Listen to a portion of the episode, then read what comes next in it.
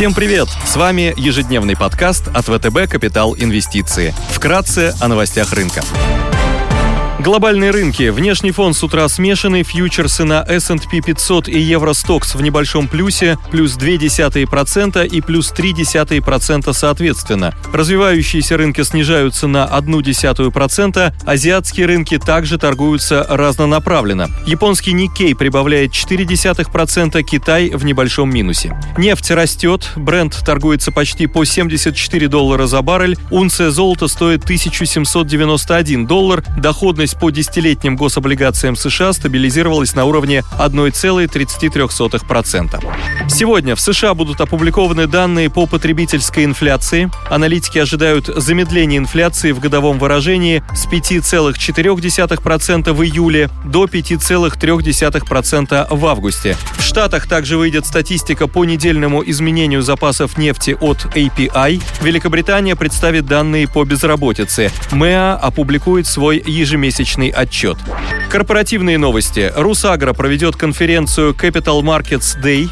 Apple проведет ежегодную презентацию в виртуальном режиме, на которой может представить новую линейку смартфонов iPhone.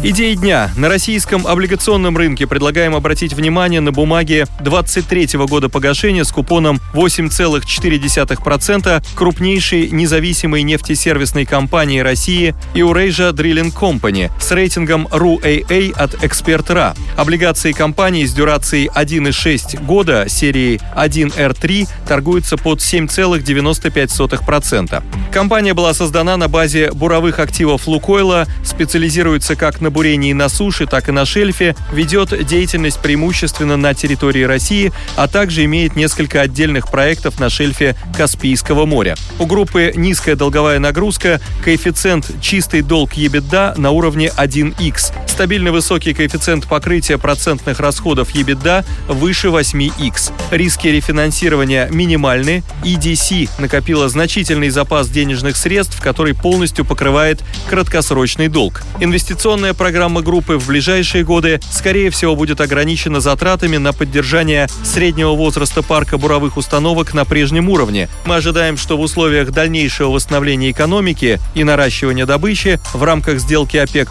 нефтяные компании будут увеличивать программы капитальных затрат, что позитивно скажется на финансовых результатах нефтесервисных компаний, к числу которых относится EDC.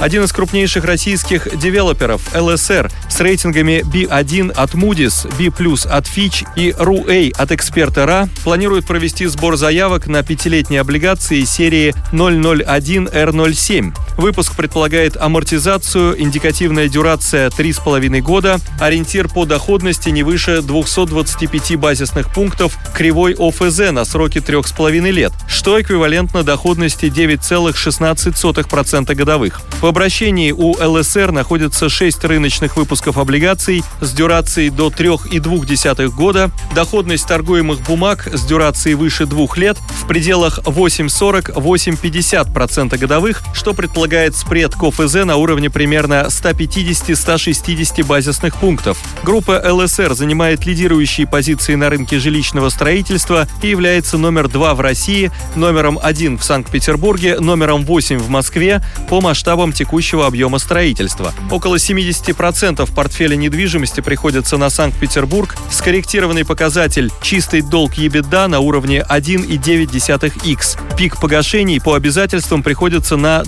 22-23 года. Компании необходимо выплатить более 85% от общего долга. Риски рефинансирования и ликвидности оцениваются как умеренные.